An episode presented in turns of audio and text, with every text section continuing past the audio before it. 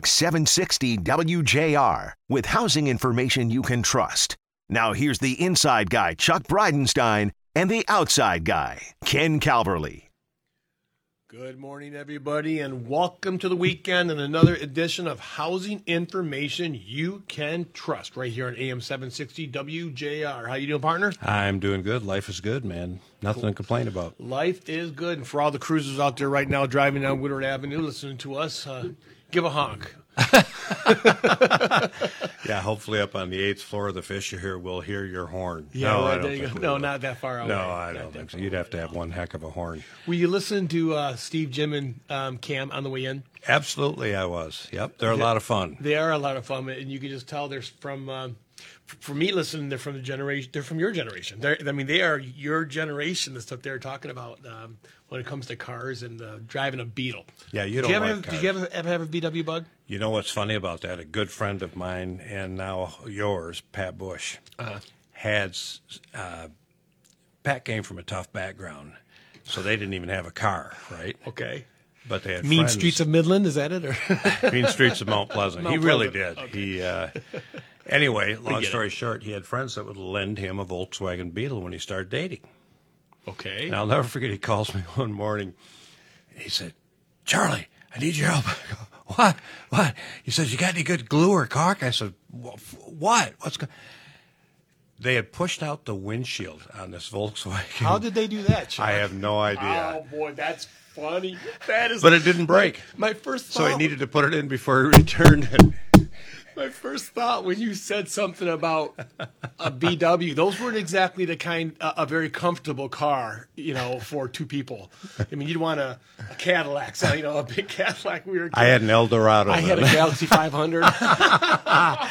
those had big, big you could put a picnic table in this car, this uh, that Eldorado. Uh, they were huge, but Oh, but yeah. yeah, Volkswagen Beetle. It's fun. My first car was a '67 Mustang three speed. Oh my goodness. Mine was a 1976 Plymouth Volare. Vola. that had holes in the in the in the um, floorboards in the back.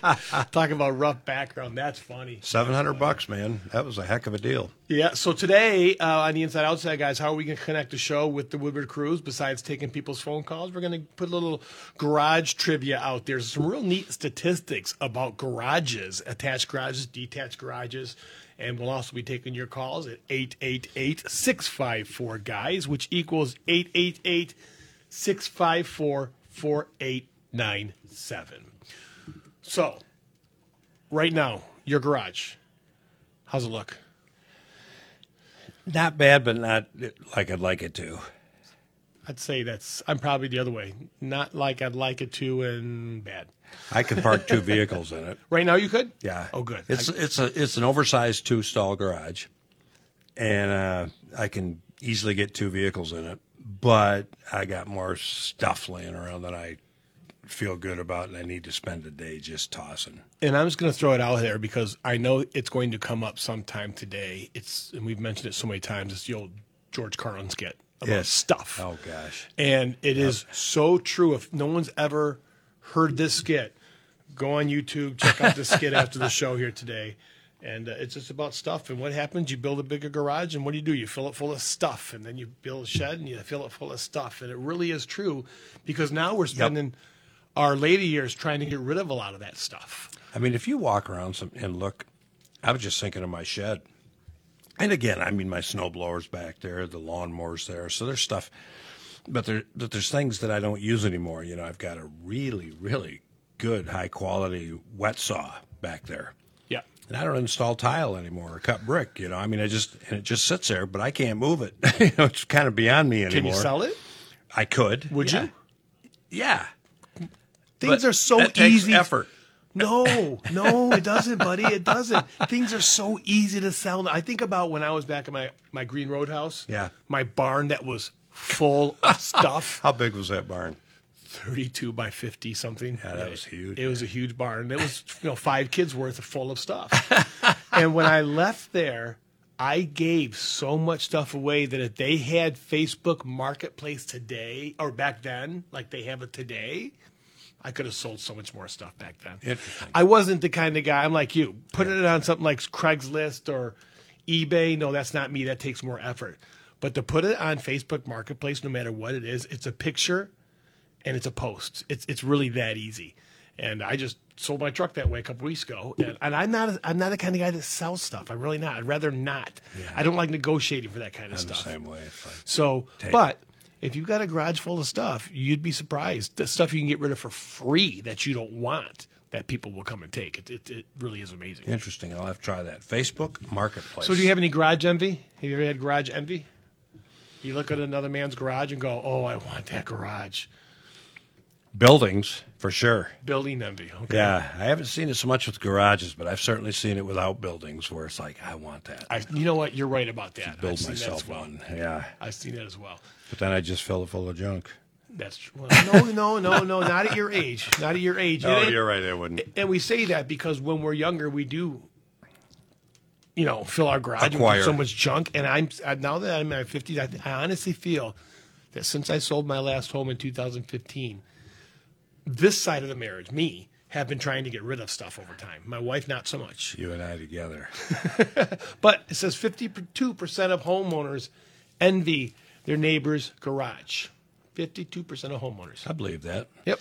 Hey, if you're looking for a quality heating, ventilating, air conditioning install, a lot of people are looking for new air conditioners in this beautiful summer we've had, and you need a good warranty with great product backed by good people, then Dana and Jim at CNC HVAC are your people, right? Absolutely. Whether it's Eric behind the counter or you need some help from Dana, the daughter, or Jim, the dad, you can count on CNC Heating and Cooling. WJR Traffic and Weather First.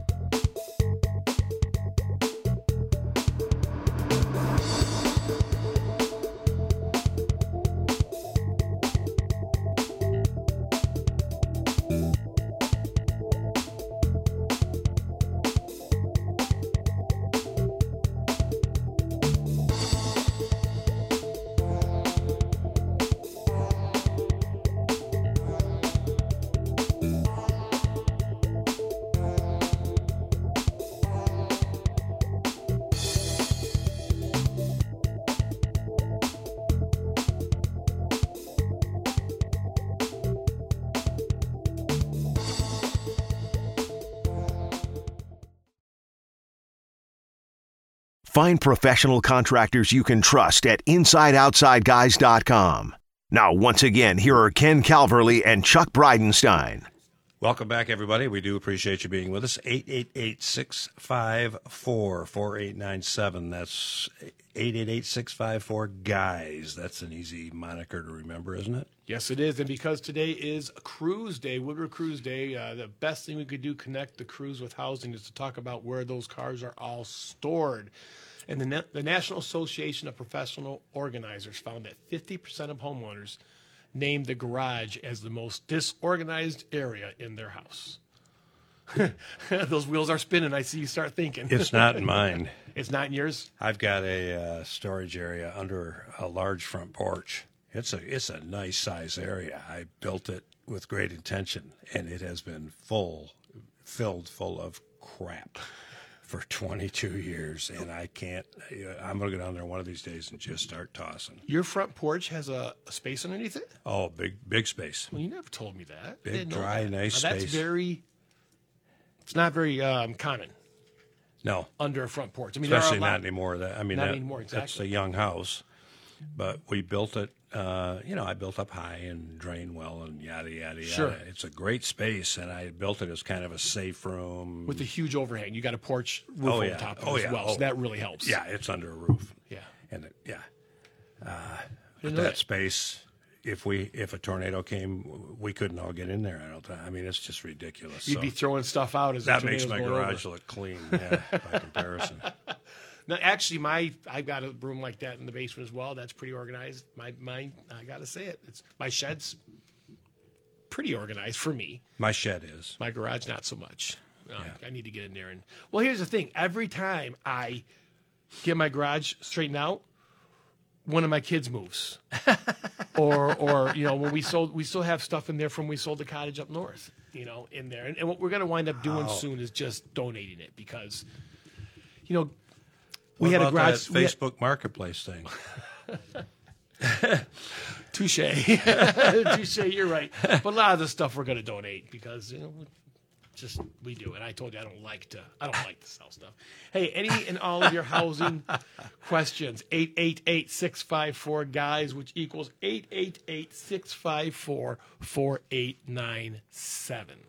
You know, big surprise. The National Association of Home Builders uh, is telling us that new home starts are down from April twenty percent nationally, I know. I know. and I'm surprised. so when you hear that, do you immediately say, "Well, there aren't enough buildable lots"? That's I mean, we certainly haven't overbuilt anywhere. There's nowhere where new houses are sitting unoccupied. this is unusual. I'm agreeing with everything you're saying. Go ahead. The uh, mortgage, I think, I think mortgage rates scared our kids because they had never seen. I mean, five percent to our kids is like twelve percent to us Right. 35, 40 Right. years ago. right? Right. So I'm thinking that's part of it. It shouldn't be. I No. think you're right, but it shouldn't be. No, that's cheap money by by Well, we, we can blame the government. I any mean, measure. seriously.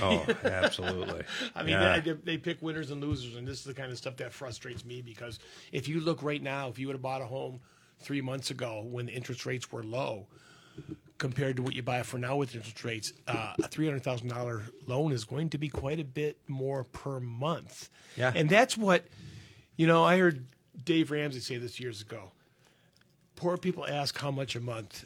Rich people ask how much. Yeah. Not that I'm poor or rich. Yeah. But No. that's what it comes down to. Because Sure. no matter what the interest rate is, if you do the math and say, okay, I'm buying it for three hundred thousand dollars, if I pay the thirty year mortgage up, it's going to cost me six hundred some or thousand dollars. So you got to do that math and think what it is long term. You know, I also decades ago remember reading that one of the things that made this country great was the fact that someone that was poor could build equity in Amen. a piece of real estate over 20, 30 years, say, you know, whatever that number is. And because of that, and it was interesting, and, and I'm going to, sh- you know, foreshorten this, but but the gentleman's statement was to the effect that one of the reasons we'll never lose a war is because every citizen has more to lose in this country. He oh. said if you go to Russia or, or North Korea or North or whatever Vietnam, they don't own anything. They own the clothes on their back, and that's it. That's a good point. And it was interesting. It was it was one of those things you couldn't help but read and go, oh, We have more to defend, in other words. Yeah. that makes perfect sense. Yeah, make, tell you what. What concerns me, Chuck, and and we know that we've talked. We don't know, okay, but you and I spoke about the supposed slowdown coming coming to the country compared to where it was 10, 12, 15 years ago with the housing uh. crisis. Yeah, And what makes me nervous is I don't. We don't believe that there's going to be a housing crisis anytime soon. nope, But so many people went into a house over the last couple of years, knowing they they paid too much, negative equity when they, when they moved into the house. And we hear about it. Someone will get fifty thousand more than the asking price, and it only appraised for the asking price. So they br- they literally will bring money to them to get that house, and that just makes me nervous that so many people overpaid for property, which tells me that everyone totally forgot about the housing crisis back in two thousand eight. it's a darned if you do. You're agreeing with me, aren't you? We're having a hard time doing it. I am having a hard time only because I mean you're right. I think you're 100 percent right. The the darned if you do, darned if you don't aspect of that is somebody needs a house. Yeah. The only available one that you know that, that meets their needs, you know, maybe school system, proximity to job, proximity to medical care, whatever those you know criteria are, is sitting right there, and all you got to do is come up with an extra forty grand, you know, above asking. And the banks aren't risking anything at that point. I mean, unless unless the values go down, but the Right. banks aren't risking anything at that point. So I don't blame them. They're not giving the loans out like they used to in the past. The drive by, you know, the drive by uh, appraisals and and people that Yeah. didn't really qualify. They're not doing that like they did in the past. So that's why we say it's not going to be a housing. You know, it should it shouldn't be a housing crisis. I don't way- think way we will have going. any kind of housing crisis. I really don't. I agree with you. I, I think the government could create something. I don't think we will. I don't think it's going to happen. Uh, there's just too much demand out there.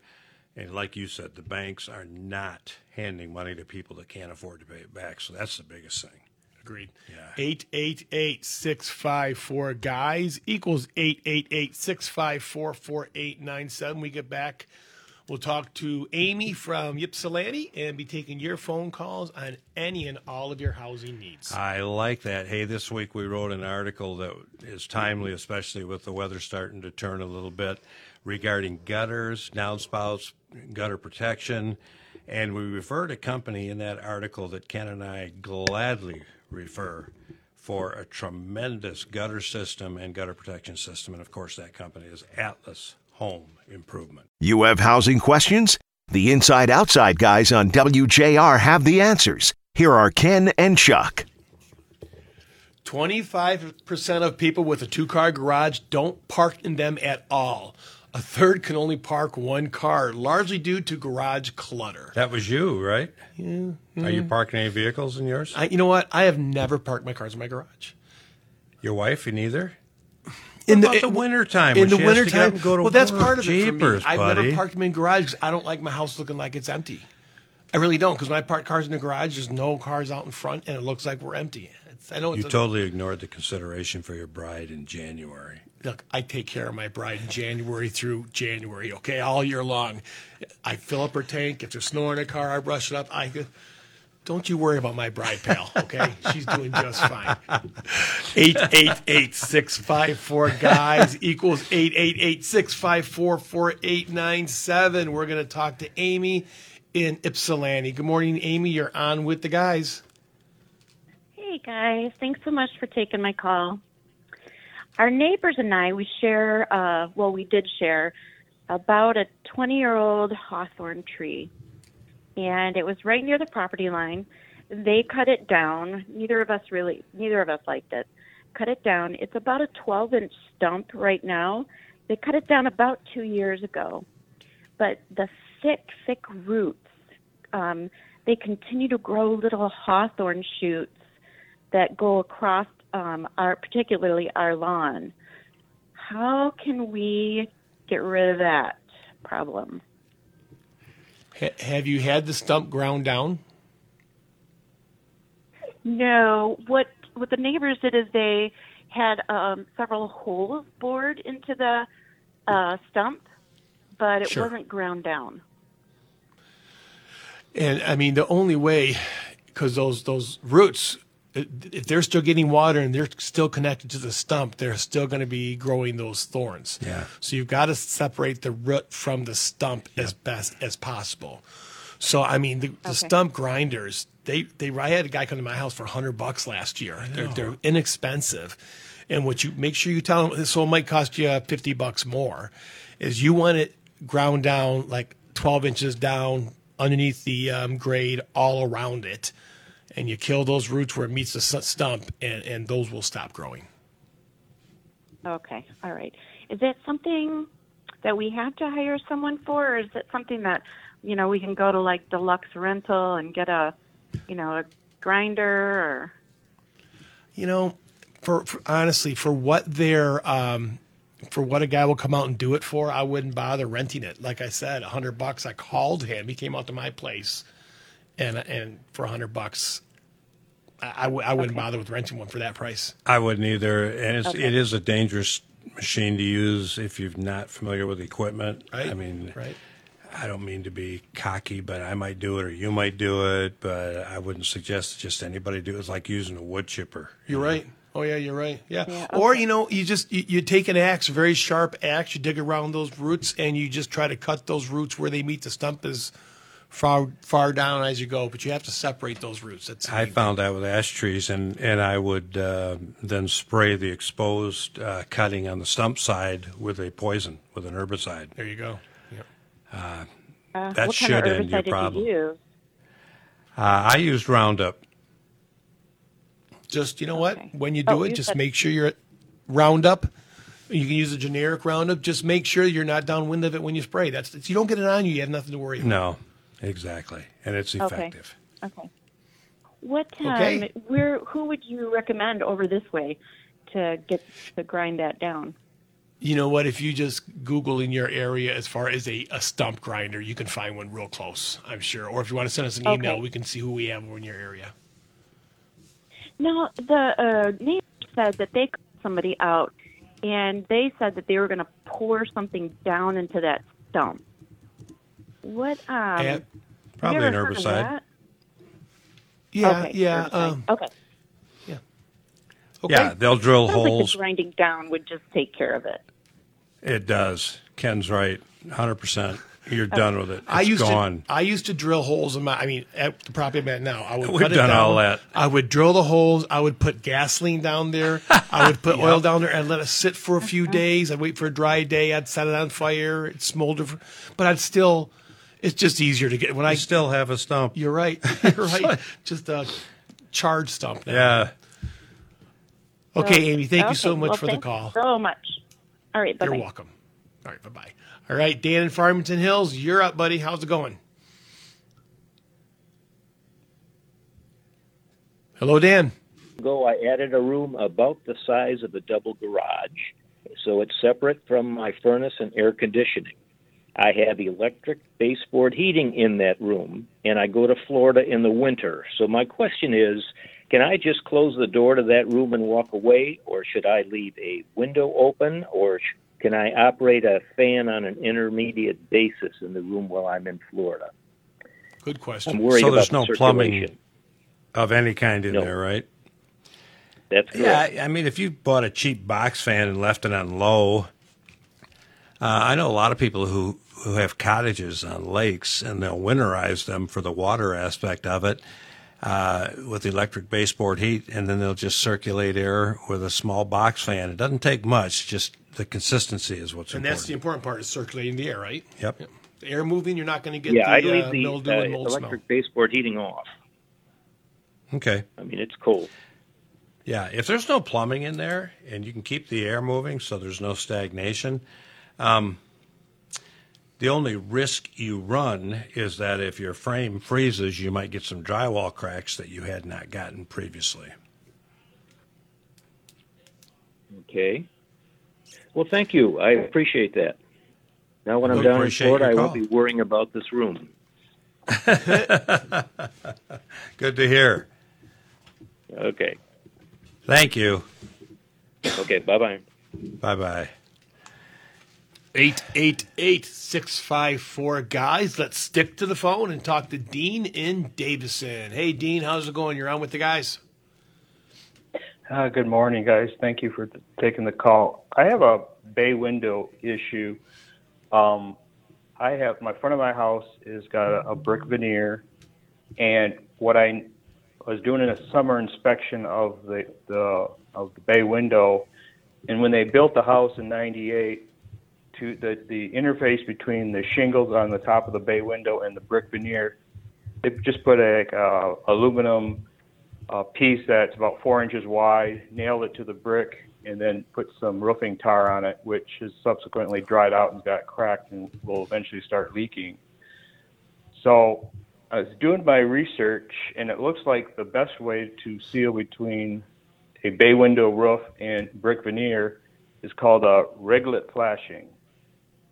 And when I started to contact contractors, it's such a small job, um, no one wants to touch it. Um, and basically, what I'm looking for is a mid Michigan contractor that can either supply me with the reglet flashing, and I'll end up cutting the groove in the brick, and then you push it into the groove, and then you seal it and do it myself, or have someone do the whole job. good call good call. We can have some discussion on this. Um, you say it's a small job. It's a small job but if someone takes on this job for a small price there is a lot of liability. So when they go in there if they keep that in mind it may be too expensive for somebody. Now you can go to a lot of um, uh, aluminum or siding stores. There used to be I, what was the one siding world. And they would bend the bend the aluminum for you and I'm Custom sure- bend it. yeah, I'm sure you can still find places that will custom bend for the flashing. And I would think if you if you're confident, you, you could do it yourself. Yeah, it's a matter of, I mean, what you're talking about is installing what we call a counter flashing. And we always installed that the way you're describing, where we literally would saw cut into the masonry tuck the metal flashing into a bead of, of high end caulk or mortar or both. And then that flashing comes out and overlaps the flashing from the shingles, uh, the individual f- shingle cards, if you will, flashing cards. Uh, but there's a lot of people out there that don't do that. They depend on tar and, and a tube of caulk. I don't mean to laugh, but you're so right. Yep. Yeah, well, and it sounds like that's kind of what he got originally installed there. What do you think? So, long story short, you could do it. You could have someone custom cut that for you, custom bend it for you. And of course, that is the proper way to do it. I think I've got a guy. Let me let me uh, check my contacts here real quick. Yeah, but You might what I've noticed is a lot of the roofing companies in Genesee County don't even bother returning my call because they know it's a small job and they they want to do a whole house roofing and it's like you know Of course, they do. you know we haven't even gotten to cost issues. It's strictly a matter of you know desirability to do the work, and I'm sure labor uh, is hard to get right now. So Hey, Dean, you got a pen handy? yeah, yep, This gentleman just took care of my. I've known I've known Bill um, from Knowles. Remember Bill from Knowles Roofing? Oh. Knowles yeah. Roofing's not around anymore. Yeah. But Bill, um, when we get back from break, if you want to listen, I'm going to give you Bill. I'm going to put out Bill's cell phone number. when We get back from break. I'm sure he'd be willing to come over and take care of this for you. Okay. all right, sounds good. All right, we'll talk about that when we get back from break. In the meantime, Chuck, we're getting a lot of emails for people just want to update their their uh, cabinetry in their in their kitchen, but You not want to get a make the full kitchen look brand new without a full tear out. Exact. There you go. Boy, you said that nice. Thanks, buddy. And we have a company for them. It's amazing what people can do with a good paint company. You know, I said years ago, I'll never paint again once I saw a professional paint like McFarland Painting. So if it's new cabinets, interior walls, exterior of your house, you want it painted right, you want to consider McFarland Painting. Here for you today and every day. This is the Inside Outside guys on WJR. Here are Chuck and Ken. Phone lines are open 888 654 4897. Hey, a little follow up to Dean there from Davison. Best Materials, a company called Best B E S T Materials, stocks uh, various uh, shapes and profiles of reglet flashings, counter flashings. So you can call them at 800 474 7570. 474 7570. or you can call our friend from uh, Knowles Roofing, um, Bill, 586 212 9115. Once again, 586 212 9115. And we're also taking your phone calls at 888 654 GUYS, which equals 888 654 4897. And you know, Chuck, flashing is, we would not recommend most people try flashing themselves, would we? It is really something that a professional. A lot of people does. call themselves professionals can't flash and counter flash, so yeah, it's generally not a, whole, a do-it-yourself project. You know, I remember some of the first times I went up on roofs when I first got into the industry, and I would see the flashing that was on there, and it wasn't caulked. And I would think something's wrong here. This has to be caulked, right? You get what I'm saying? Oh, I do. And it didn't need to be caulked. The way the f- flashings are done right, the only place it should be caulked is where they meet together and where they meet the brick. That's it. Actually, the irony is, um, I mean, the old cathedrals and whatnot. That's where I kind of learned my by studying what they did, how to do that because obviously they didn't have any caulks. Right. You know, they Right. uh, discovered you know some tar and oakum products where they'd stuff you know Clays. tar saturated rope into joints. But in those old buildings where they properly flashed and counterflashed, you could crawl in the attic and you could look out and actually see daylight, Absolutely. and yet they never allowed water or anything in. You know, you're right. I've been in so Yeah. many attics and I see daylight looking up. And I remember the old me when I first started the business, there's something wrong there. And there's not something wrong there. No. You know, um, and, and I guess the only thing that could get in there, maybe some critters, but those are those are such thin, Yeah, thin- small bugs might. Yeah, you're Yeah, right. But why would they? Yeah. Why would they? 888 654 guys equals 888 654 4897. We're about to come on to, um, I guess it's, it's a kind of a new season in uh, the Midwest. It's stink marmorated stink bug season and uh, box elder season. Uh, that's true. and we're going to start seeing these soon. And we get a lot of we get a lot of emails about those. And of course, normally what we do is, if you want to totally get rid of those things, you call Rove R O V E Pest Control. They can take care of any pest you have around your house. But they're going to start congregating on the southwest side of your house, and they love to literally sit on that siding and then make their homes right against that inside that siding. And then periodically through the year you'll see everyone does it i see it you see one in your house. How did that get in there you know? And one of the best things we have found that works to keep them off your siding is a, a mix of water and dawn um, soap dawn soap you can spray the actual bugs with it but that will also help them obviously come off your siding but you have to do that between the rains as well to keep them off your siding. Yeah, it's funny because uh, Dawn soap, I, I, guess, will actually kill Yeah. insects. And you read about it, it's kind of scary because they respirate through their shells, I guess. And and that soap shuts off that respiration. You know, it's, it'd be the same thing as someone putting a dry cleaning bag over your head, which I think's been done a couple times, hasn't it? For too long. yeah, got to take that bag off your head. Um, so that's something you can do. Another thing, the way those things, especially the stink bugs, they like to find places to to congregate and mate. So if you've got stuff that have covers over it, like a grill with the cover over it, you lift that grill up, you're going to find a lot of those. If you take a um, a downy a downy um, dryer sheet and put that underneath there, those critters don't like that. Isn't that funny? It is funny. You It wonder what it is.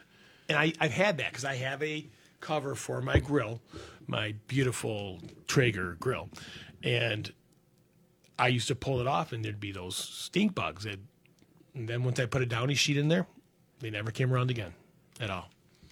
I love it. Yeah, yeah. We know Nothing like practicing that stuff yourself to make sure it actually works. Right.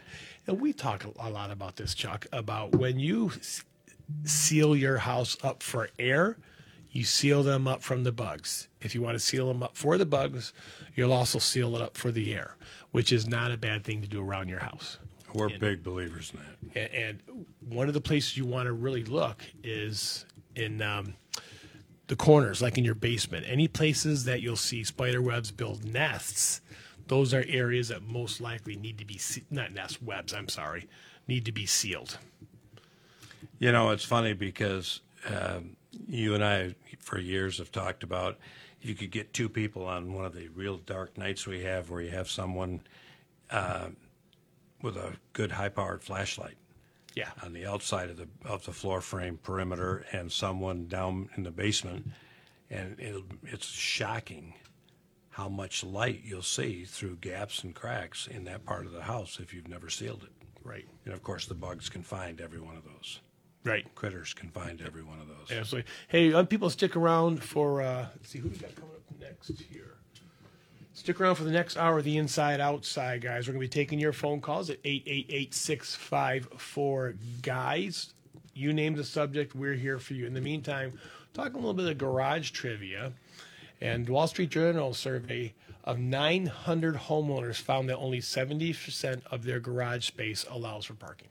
You know what's funny about that too is what a huge luxury a garage is. When you think about it, how unique that is to this country that we actually extend the buildings that are our homes in a similar fashion. You know, the same brick, siding, shingles. I mean, it's costly. It's expensive. Amen. electrical, sometimes heating, sometimes water is run out there. And the intended purpose of that is to have a place to pull your car into when the weather's nasty. That's what they're for, right? Yeah. That's what they're for. 80%, excuse me, 82% of realtor surveys said a disorganized garage has a major first impression to anyone looking at their home. I believe in that. I do too. I, I think anything. We used to, I used to use the, the, the phrase wasting a showing. That if you're selling your house, you don't want to waste a showing. Anyone that walks into your house, you want to make sure that it, it's pristine. And if they walk into a garage that's disorganized, how are they going to think the rest of the house looks behind everything? Absolutely. And people are not good at seeing past clutter or junk, or I used to say wallpaper. if you have an, a, a really flashy wallpaper in your kitchen, that's all they're going to see, even though you may have a stunning world class kitchen. You're right. But they can't see past the wallpaper, and it doesn't occur to them that you know it's a three-hour job to strip that wallpaper off. You know, another three hours to paint it, or have McFarland painting paint it. You're right. People You're are funny. You know, Kearns Brothers, they're famous for roofs, right? But they, al- they also can take care of that flashing on your chimney. If they come out and they give you a new roof, they repair your roof, whatever they do for your roof, they'll make sure they properly fa- flash any penetrations in that roof, especially against the chimneys. Right? Oh, that's a strength of theirs. It's artwork when when Kearns Brothers is up on the roof and takes care of those things. Hopefully, you'll appreciate that. And this next segment of the Inside Outside Guys is sponsored by Kearns Brothers. Welcome to the Inside Outside Guys on News Talk 760 WJR. From the roof to the basement, from the street to the back fence, they've got you covered. Here are Chuck Breidenstein and Ken Calverley.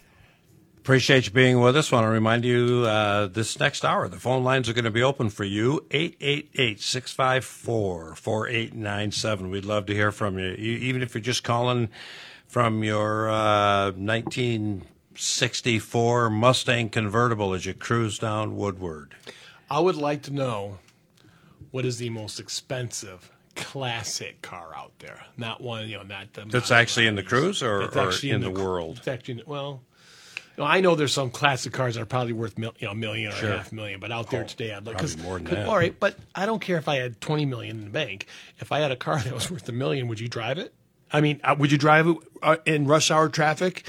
You know, and um, Steve, Jim, and um, Cam had a, a great point this morning about those cars were prone to overheat. Those cars were not made to be. And we've had some some Woodward cruises where it was in the 90s, and they were breaking down everywhere. Yeah, the stop and go traffic is not. Yeah, those those those big engines need a lot of air moving over them. I have a good friend. I believe it's a '69 Roadrunner. It might be a '70, but it's over a hundred thousand dollar car. Sure. when he tells me, but I've never seen him drive it. I've never seen him. Yeah, drive it. it's funny because I've always been the guy, and you've heard me say this probably.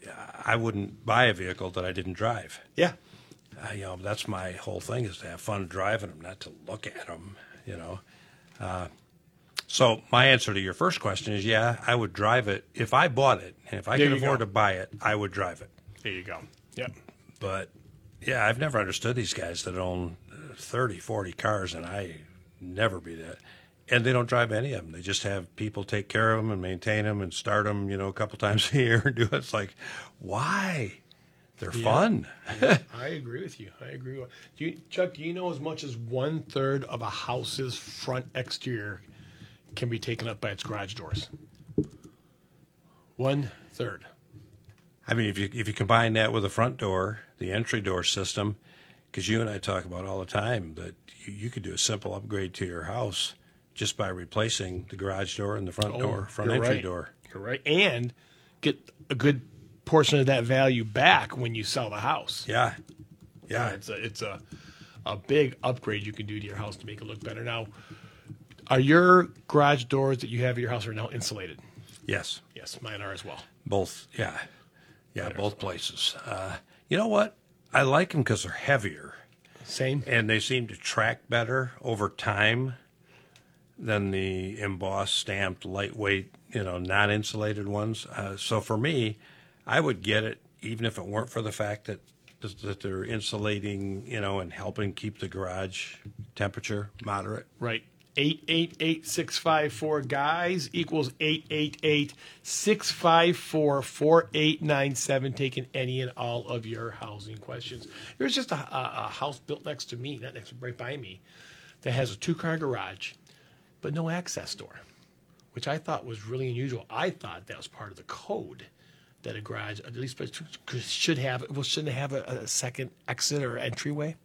No, as long as you can get out of the house. I would think it would be part of the code. I really would. I, Yeah, the code is funny. We know, you know, the egress uh, requirements for bedrooms, Right.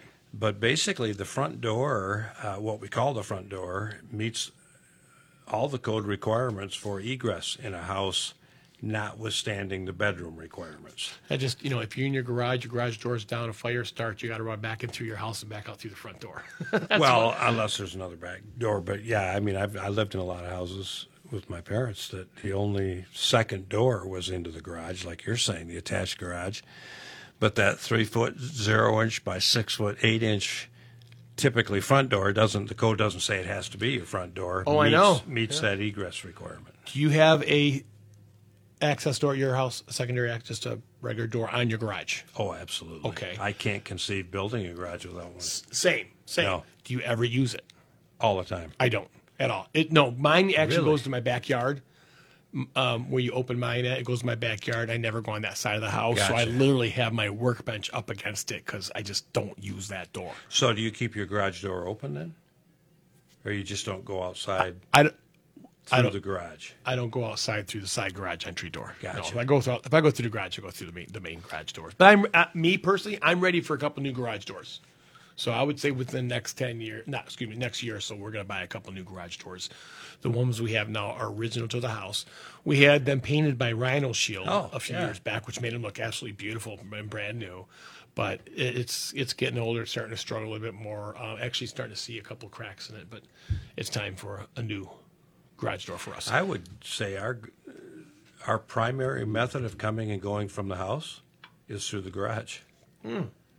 Yeah, even Okay. if we don't pull in with a car. And there's a good percentage of people that do that. I get Yeah, that. that that get is us. Now that you ask, yeah. 888 654 4897. Let's talk to Virginia in Toledo. Good morning, Virginia. You're on with the guys.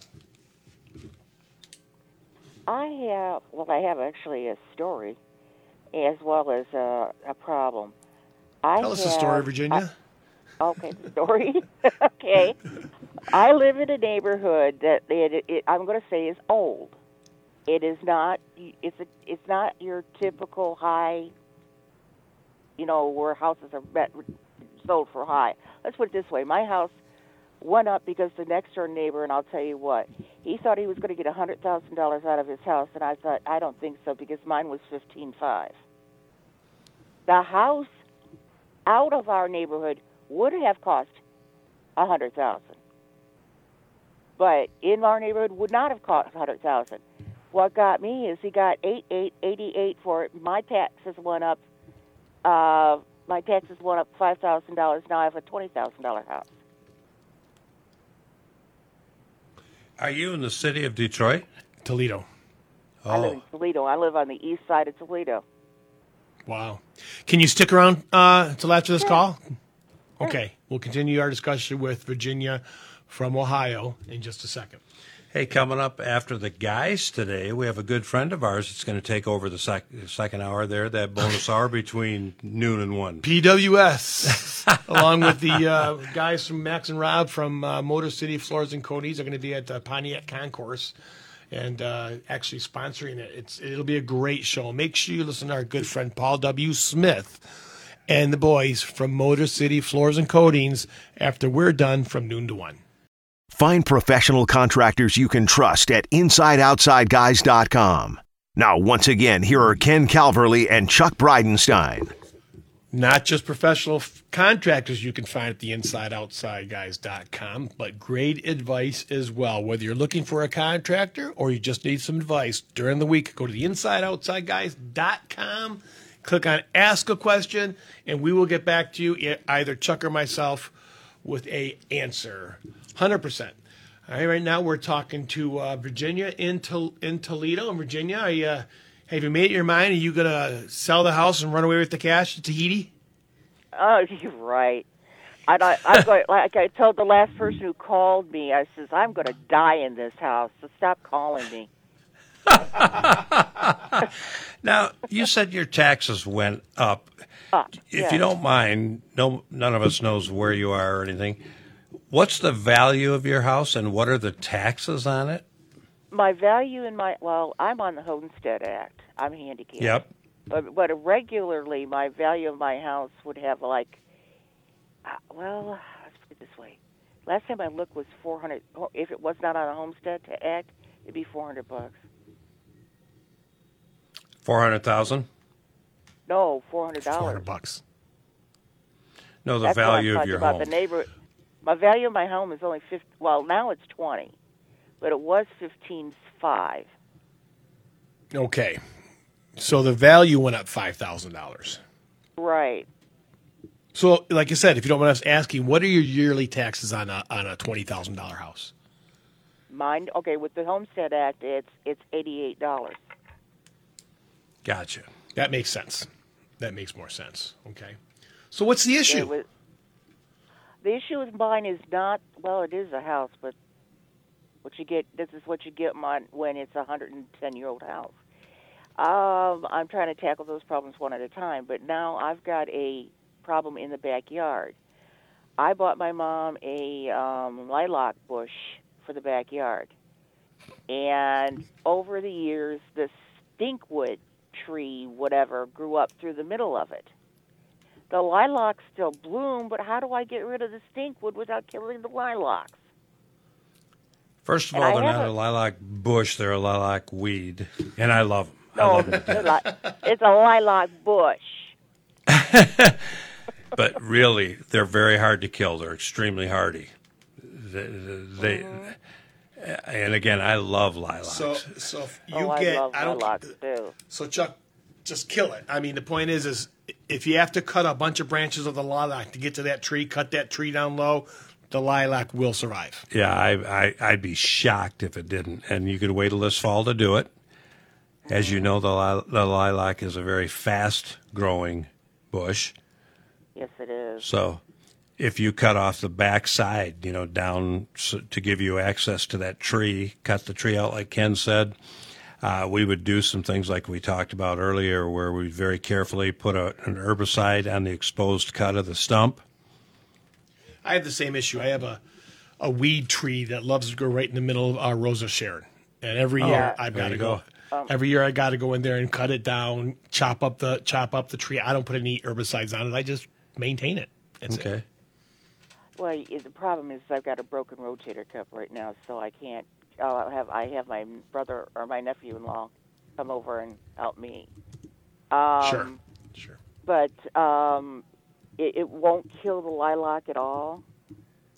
It should not kill the lilac. Not I'm if never going to deal in definites, but it should not kill It's that not- lilac. No, if you're careful, no, there's no reason in the world it should, in any way, shape, or form. If anything, the lilac may thrive more because a lot of the nutrients the tree was stealing will not be stolen anymore.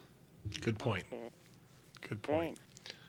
I. You Okay. know what? The last time my garage was cleaned out is when I went driving through it. I bet I I I I, had, I worked as a teacher's assistant. I had a child throw something at me and scratch my cornea. I backed into the garage thinking I backed literally backed into the garage into the garage. The last time that garage was cleaned out is when I went through it. I'm sorry for laughing. You should be. You should be. Sorry. You're terrible. Virginia, thank you so much for the entertaining phone Thank call. We appreciate it so much. God bless you. You stay well. All right. Um, real quick, we're going to take Richard one second, but Kevin from Pinckney called and he said he has a problem with his pilot light going out in his water heater, Chuck.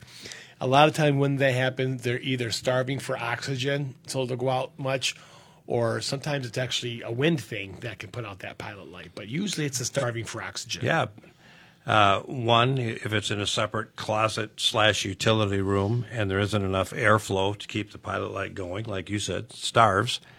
And another one can literally be whatever chimney it exhausts into. If you have a wind blowing over that chimney that, that creates an ex, uh, a fast draw, if you will, it can it can literally suck the pilot light right out of it. Hopefully that helps, Kevin, if you're listening. And let's talk next. Let's talk to Richard in Flint. Good morning, Rich. How can we help you? Good morning. Uh, morning, well, I'm uh, trying to make this brief. Uh, I I live in a house built in 1955, and uh, the parts of it that are not paneled in wood are have some kind of a hard uh, wall finish, and where the uh, the door in the house where it always cracks when the weather changes and you have to spackle it. Uh, a pretty decent chunk of that fell out, and I'm looking at what the wall's made out of, and it it it looks like mortar, but it also has uh, a layer of paper over it. So I'm not 100% sure if this is plaster or some kind of board that was put up back then. Uh, it doesn't look like drywall. So here's here's the pic. I called you about trying to hang a picture. And the issue is this it's a big piece of art. It weighs 25 pounds. It's four by six feet. And I thought I would do the scientific thing and get a stud finder and find out where the support was in the wall. So I put this thing in there properly. Well, I, I got a stud finder, learned how to use it, and I'm getting all kinds of erratic readings with this finish, with this surface that I have in this house. So I'm hoping you can tell me some kind of methodical way I could find out. Uh, now I'm not sure what's in here. If this is just stud construction with some kind of board fastened on it, or if it's plaster or what. In the in the old days, only thing Chuck had to do to find a stud was look in the mirror. Now it's a little Oh, bit it's, a, little- was- it's a little bit harder. So, Richard, we get back from break. I think we'll be able to help you out, my friend. In the meantime, if you're thinking about a new roof, if you've got an older house like Richard does. And it still has maybe that old um, asbestos siding or the old aluminum siding. It's ready for a facelift. Yeah. Who should they call, Chuck? They should call Pro Home Improvement. You have housing questions? The Inside Outside guys on WJR have the answers. Here are Ken and Chuck. Welcome back, everybody. Appreciate you being with us. Hey, want to remind you, uh, Beauchamp Water Treatment Solutions tells us that if you have a hardness of 16 grains per gallon of water, which is not much, Common, a- yeah. pretty common. The equivalent of that in a year is 250 pounds of rock in your pipes. Ken and I always talk about how the horizontal pipes in your basement or crawl underneath your floor floor frame just sit there full of water, and the sediments in those pipes in that water can settle into the pipes and clog them up over time. Yep. Yep. And as they move, I mean, if, if those stick to the bottom of those pipes over time, as they move, water moves faster, slower. You pick up those sediments, and in one year of time, that house can literally put a 250 pound boulder through your water system. Well, and the, yeah, the issue, of course, is that you block up the pipes over the over the course of the year. If you get little pieces of that into a faucet, it could mess up a shower faucet. It could actually, long story short, uh, cause all kinds of problems with your plumbing system. That's why you want to call Beauchamp Water Treatment Solutions for a free in-home water test today. All right, we're talking with Richard from Flint. Richard, you still there, buddy? Yes, sir. Chuck, if you could do a brand new house right now, and there are guys out there that could do it in wet plaster, and you had the money to do it, would you rather do drywall or wet plaster? Wow. I'm doing wet plaster all day long. I don't know if I would. Um, I mean, I love wet plaster. We actually did a process called thin coat plaster that I love. Yeah. I mean, there's a lot of assumptions. There's a whole range of discussion. But one of the things we always did with drywall was use thicker drywall uh, than most people do. More dense.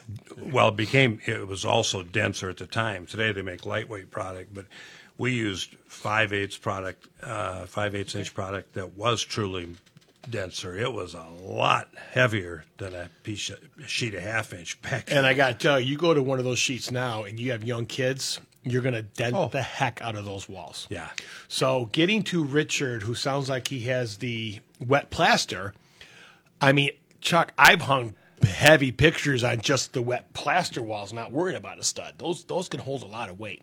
To me, I always uh, akin them to laying a, dri- a driveway vertically because it's almost hard as concrete up Okay. there. I mean it is hard. Um, what might be confusing your stud finder, you might have a I don't know, mesh. is there a metal lath in the piece that fell out Yeah, or I- no? Yeah, I'll, all I can tell you is this: in the in the basement, I talked to you guys about this bathroom down there a long time ago. In the basement, they plastered. Apparently, I'm certain plastered the ceiling, uh, finished basement, and the naturally there were plumbing disasters in the bathroom. The bathrooms are stacked on top of each other in this house, and you can see where they tore the old ceiling out. You can see the edges of the lath, you know, that they had to cut. So it would not surprise me that it's it's uh, some kind of plaster system, and it's possible that the and couple that with the thickness of this material, where it's cracked off by the door here.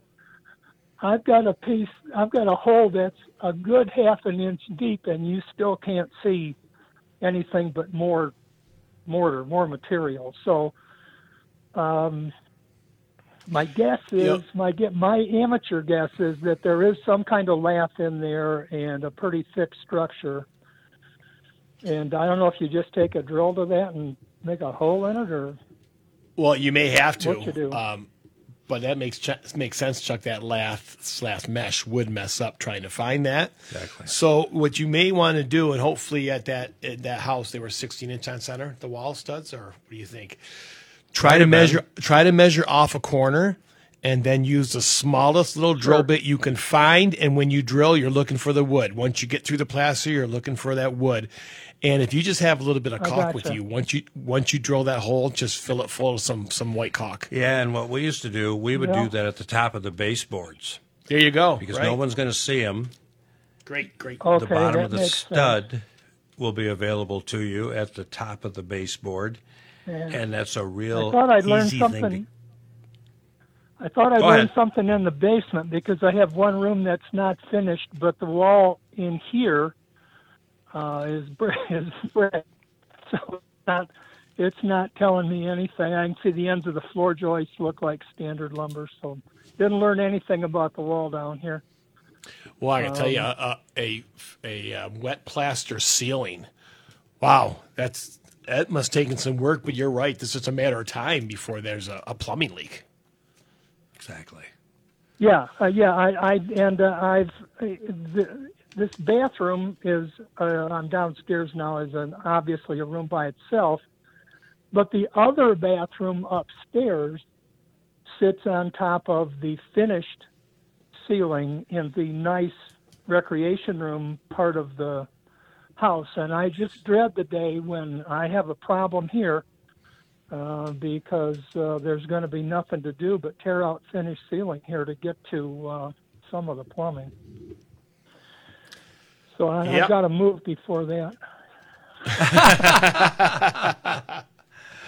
Richard, we appreciate your call, sir. Okay. Hope everything works out for you. Okay. Well, and I want to say, I want to say, you guys, I called you three years ago, real quick, about my son-in-law down in St. Petersburg. I don't know if you remember talking to me about a uh, an outside outside uh, water heater that was squealing and making all kinds of noise, and they wanted four or five thousand dollars to replace it. And one of you gave us the name of a guy in St. Petersburg.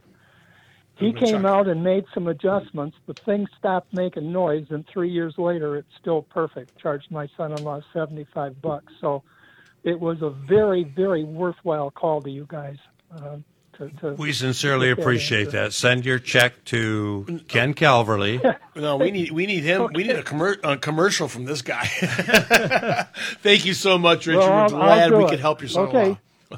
we appreciate Thank Stay it. in touch with us. Bye. God bless you. Bye bye. Yep, That's really bye. cool. That is cool. Yeah, thank you. That, That that's cool.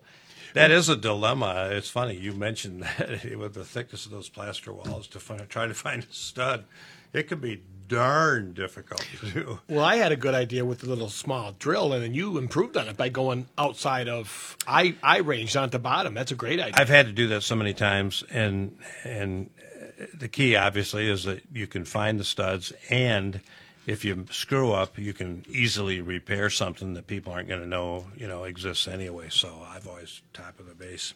Absolutely. No, I agree with it. I agree. And speaking of basements, our friends at Basements Plus want to make sure you guys know that they are there for you to repair your basement, to get your basement dry.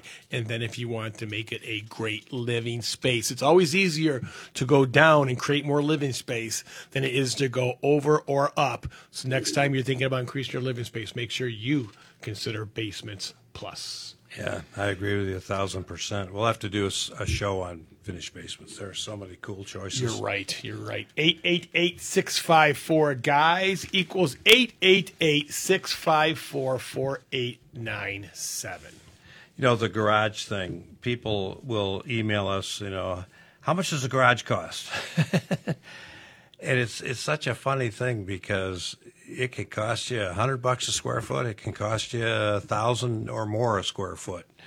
It, it just depends on so many things. You're right. It really What you does. Finish it with. Uh, Yeah, exactly. No, it does nowadays. And what people are, Oh. are really surprised is nowadays, depending on the size of the garage, the concrete work can cost just as much as the garage being built. Oh man, it's amazing how much money you can dump into that. If you're doing brick on the outside, obviously that that adds to the expense. The type of roof, the slope of roof, uh, those things make a big difference. And then do you go inside and are you going to insulate and drywall because that adds cost? Is it attached? Is it? I mean, essentially, you're building a house without some of the mechanical systems. is You're what right. It comes down to. Oh, you're right. Right. Is it attached? Is it detached? You know, and there's different codes for whether they're attached or they're a detached garage. So, any questions you have, 888 654 guys, which equals 888 654 4897. It's funny you mentioned the cost of the concrete because I'm thinking, you know, with garages today, most jurisdictions, we talked about this a couple of weeks ago, are going to require a full footing Right. underneath that. Well, we did talk about that because, unbelievably to me, Chuck, we are still under the 2015 code, which to me is just government. Tells you about government, okay? Not um, unusual, actually. I know, and there's something wrong that that's not unusual. That makes it even worse. But we have uh, the the 2015. So you're for more codes, more restrictive codes. No. Get them in place as fast as possible. That means that we have now what seven years of codes that have been made for whoever where, and they're not in the books yet. Yeah, I, I don't have an issue with that. And again, we've been doing that for a long time. I know we have. We're supposed to do three year cycles.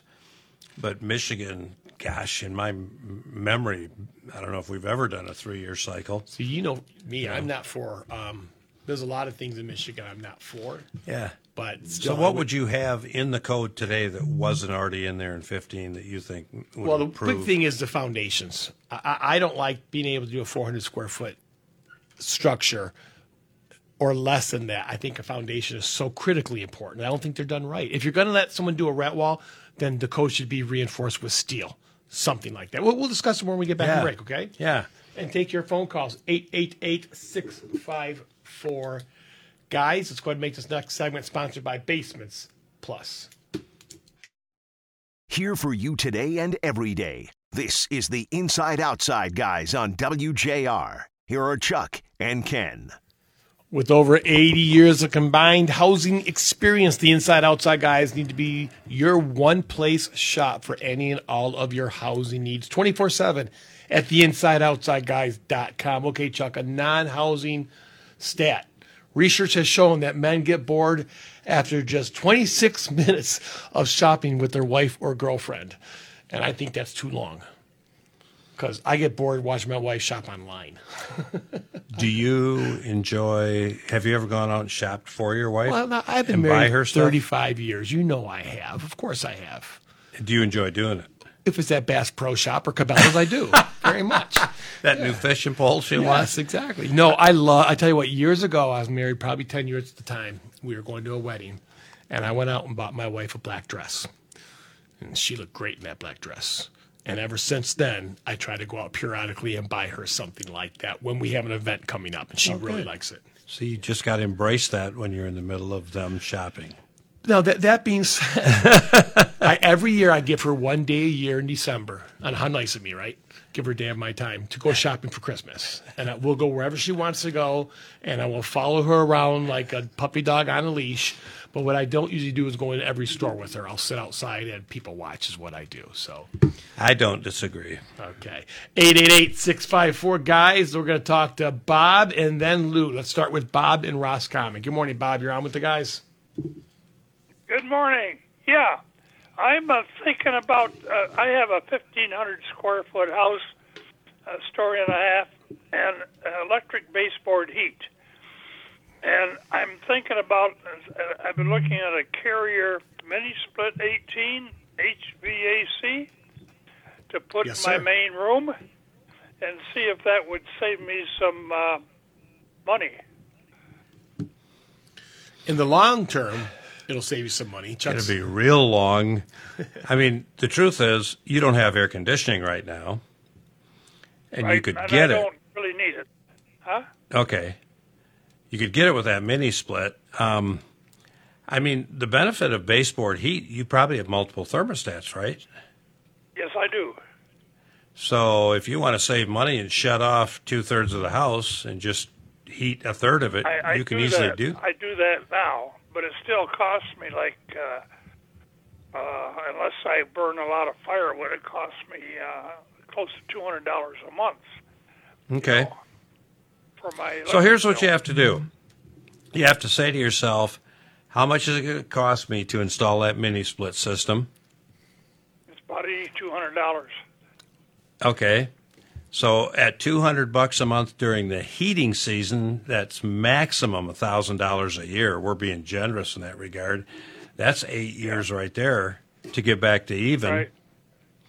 And that you aren't going to get back to even because you're still going to be heating other parts of the house and you're still going to spend some money to run that mini split system. So you could be 10 years before you could break even or more. Yeah. Okay. So just a thought.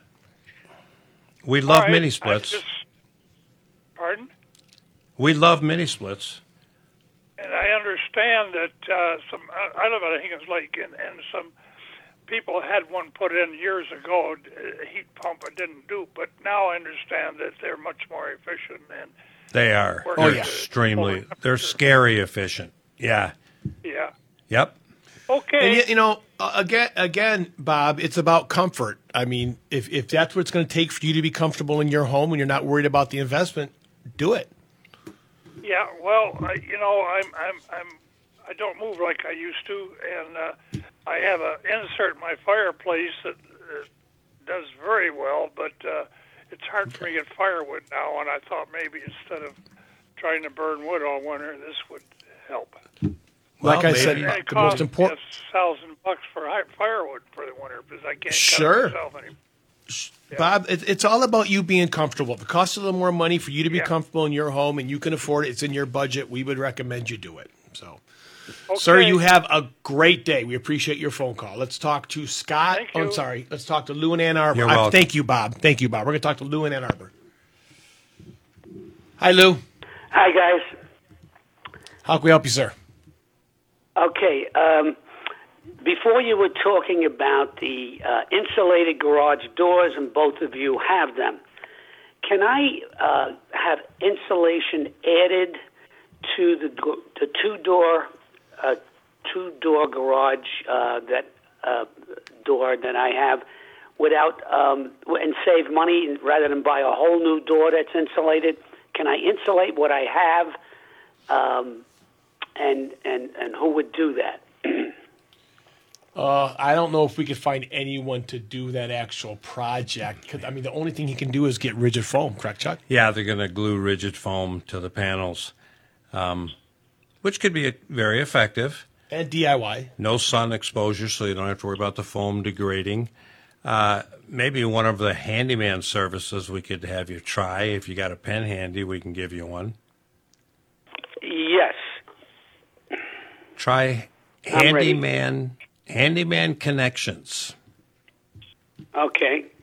seven three four Right. two zero five Right. 9,000. 9,000. Right. So, now, Lou, uh, Lou, yes, let me I'm tell you what you're what you're what you're probably looking for because of the thickness of the garage is somewhere around a R10, right? When you say Chuck, an R10 is going to fit in there. Two inch, that'd be two inches of styrofoam. Yep. So, and there's you're just going to call them and tell them you need rigid foam insulation glued to the inside of the door, the garage door. right. Now, would that in any way put a burden on the, either the opener or the springs or the weight um, of the door, or is it negligible? Chuck can even pick up one of these. I'd say it was negligible. yeah, I can still pick up a, a sheet of that stuff. Uh, yeah, very little weight. Yep. So hopefully, Lou, that helps you. Um, if you need anything else, please let us know. Anyone that Scott, I, I apologize about the raccoon issue. Call Rove R O V E Pest Solutions. They Pest can get control. out pest control. I apologize. Thank you. They can get out there and take care of that rac- raccoon for you. Or Scott, you can call us back tomorrow morning between ten and noon. Stay tuned for the next hour with Paul W. Smith and Robin Max from Motor City Floors and Coatings, right here on AM seven sixty WJR.